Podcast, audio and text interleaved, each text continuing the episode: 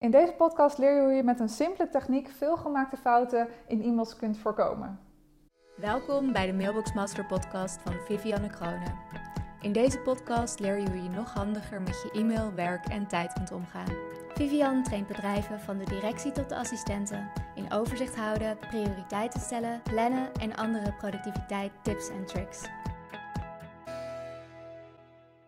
Wel eens dat je een mailtje verstuurt terwijl je de bijlage vergeten bent, of terwijl de tekst eigenlijk nog helemaal niet klaar was uh, en dat er nog allemaal spelfouten zitten, of dat je hem nog een keertje na moest kijken, maar dat je misschien wel per ongeluk op Ctrl-Enter de sneltoets voor verzenden in Outlook, of uh, gewoon op de knop verzenden had gedrukt omdat je misschien even was afgeleid door een collega of uh, die aan je bureau stond, of een telefoontje die je binnenkreeg.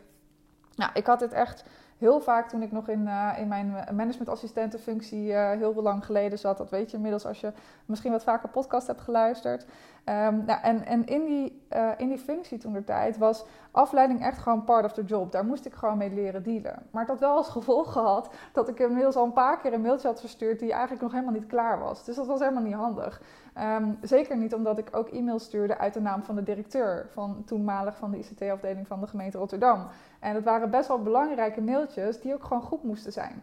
Nou, en als ik dan zo'n belangrijk mailtje had klaargezet, uh, en er kwam iemand langs en ik was daardoor afgeleid. En dan vervolgens moest ik weer terug naar mijn computer en stuurde ik misschien wel per ongeluk het mailtje uit. Nou, dat is dus een paar keer gebeurd. En gelukkig heb ik gewoon echt hele grote fouten wel redelijk kunnen voorkomen. Alhoewel het één keertje wel echt goed mis is gegaan. Dus toen moest ik eventjes met, nou ja, een soort van handen in mijn haar naar de directeur en vertellen van... Uh, ik heb een mailtje uit zijn naam gestuurd, dat het is niet goed gegaan. En uh, nou, gelukkig moest hij erom lachen en zei hij, nou, vanaf nu beter voorkomen dan genezen. En toen dacht ik, ja, goed idee, maar hoe ga ik dat dan vanaf nu doen? Dus toen heb ik bedacht, uh, ben ik gaan kijken naar een structurele oplossing om dit soort foutjes dus te voorkomen in uitgaande e-mails sturen. En is eigenlijk een hele simpele techniek. Nou, het grappige is, het is dus ondersteboven mailen. En misschien heb je nu al helemaal een idee uh, van wat ik daarmee bedoel. Of misschien ook helemaal niet. Vaak als ik het vraag in de trainingen, dan uh, denken de meeste mensen... Huh, ondersteboven mailen, hoe doe je dat dan precies? En wat bedoel je daarmee? Maar voordat we daarover gaan hebben, laten we eerst eens heel even kijken naar wat nou de grootste fout is eigenlijk die we maken zodra we een, mailtje, een nieuw mailtje beginnen. Want wat we meestal doen is uh, nou, een nieuw mailtje openen en vervolgens voegen we meteen de ontvanger van het mailtje toe, uh, het onderwerp en dan gaan we een beetje de tekst schrijven en dan voegen we nog bijlagen toe. In ieder geval dat is hoe de meeste mensen doen en dat is hoe ik het zelf ook altijd deed um, voorheen.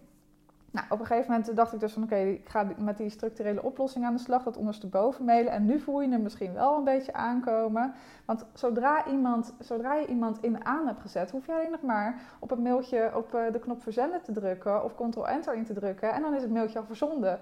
Of die nou klaar is of niet. Dus uh, wat je moet doen is om in plaats van bovenin in het uh, e-mailvenster te beginnen, ga je, om die fouten dus te voorkomen, ga je onder in het e-mailvenster beginnen. Dus je hebt een nieuw mailtje geopend. Normaal gesproken uh, voeg je dus meteen de ontvanger toe. Nu, in plaats van dat je dat doet, ga je naar uh, onderin, de, in, onderin de e-mail en begin je eerst met de tekst schrijven. Nou, uh, enige ding is, je hebt dan nog niet de bijlagen toegevoegd. Dus ik heb mezelf nu aangeleerd, en dat zou ik je ook aanraden om te doen. Zodra je een nieuw mailtje begint en je weet dat er een bijlage bij moet komen te zitten uiteindelijk, voeg die dan als eerste toe. Dus uh, voeg gewoon als eerste de bijlage toe, dan zit hij er maar alvast bij. Dan begin je daarna onder in het e-mailvenster met de teksten typen. Nou, vervolgens krijg je de onderwerpsregel. Die kun je dan ook meteen nog beter invullen, omdat je al weet wat er precies voor, uh, voor tekst in de e-mail staat. Dus dan kun je daar een betere samenvatting voor bedenken en een nuttiger onderwerpsregel aan het mailtje geven. En zo werk je van onder naar boven. Dus nou, de volgende stap zou zijn dat je misschien een BCC of een CC-ontvanger zou toevoegen. En als laatste voeg je natuurlijk de, de ontvanger uh, toe bij aan. En dan vervolgens druk je op verzenden. En dan werk je dus eigenlijk van onder naar boven. En ben je ondersteboven aan het mailen. Ja, het is een beetje een gekke techniek. Uh, ik heb hem ook gewoon maar uh, die naam gegeven. Om, en, maar ik merk wel echt dat je er een heleboel fouten mee kunt voorkomen.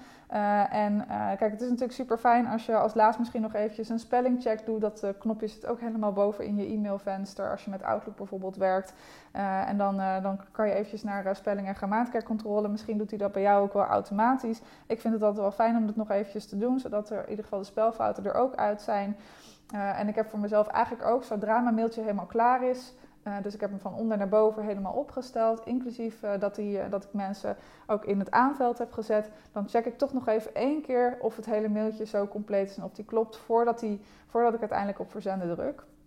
Dus dat zou ik je ook aanraden om te doen. Uh, beter gewoon nog eventjes een korte check. En soms uh, valt er dan nog net eventjes je oog op een spelfoutje of een woord wat dan toch nog net even anders kan. Kijk, een mailtje hoeft natuurlijk niet perfect te zijn. Het mag gewoon 80-20. 80%, 80 uh, zeg maar een 8 is ook goed genoeg. Dus dan kun je hem gewoon uitsturen. En nu hoor ik je al bijna denken, dit is ook een vraag die ik dan meestal meteen als ik deze techniek aan het uitleggen ben in trainingen terugkrijg, is maar hoe doe je dat dan met mailtjes die je, uh, die je gaat beantwoorden? Want dan staan meteen de mensen die je, uh, ja, waar je een mailtje aan gaat beantwoorden, die staan er meteen in. Ja, dat klopt inderdaad. Dus wat ik dan doe is, uh, ik knip eventjes de, de ontvangers knip ik even uit het aanveld. die kan je eventueel even ergens anders plakken, bijvoorbeeld in de e-mail zelf. En dan kan je die later gewoon weer terugplakken. Kijk, als het er een heleboel mensen zijn, dan is het handig om zoiets te doen. Uh, als het uh, gewoon iemand is die je heel vaak mailt, bijvoorbeeld een, uh, een bepaalde collega van jouwzelfde afdeling, of een andere collega die je heel vaak mailt, of misschien wel een bepaalde klant of leverancier die je vaker mailt, weet je, dan, heeft, dan herkent Outlook, of wel, met welk ander mailprogramma je dan ook werkt. Gmail doet het ook en Macmail doet het natuurlijk ook. Um, dan herkent, het, herkent je mailprogramma eigenlijk meteen die ontvangers. Dus als je bijvoorbeeld de eerste, stel je voor je zou mij een mailtje sturen en je hebt mij al eerder een mailtje gestuurd en je typt in uh, eh, VIV, dan komt waarschijnlijk Vivianne Kronen al als suggestie als e-mailadres naar voren. Dus dat, die kan je eigenlijk gewoon altijd weer heel erg snel toevoegen.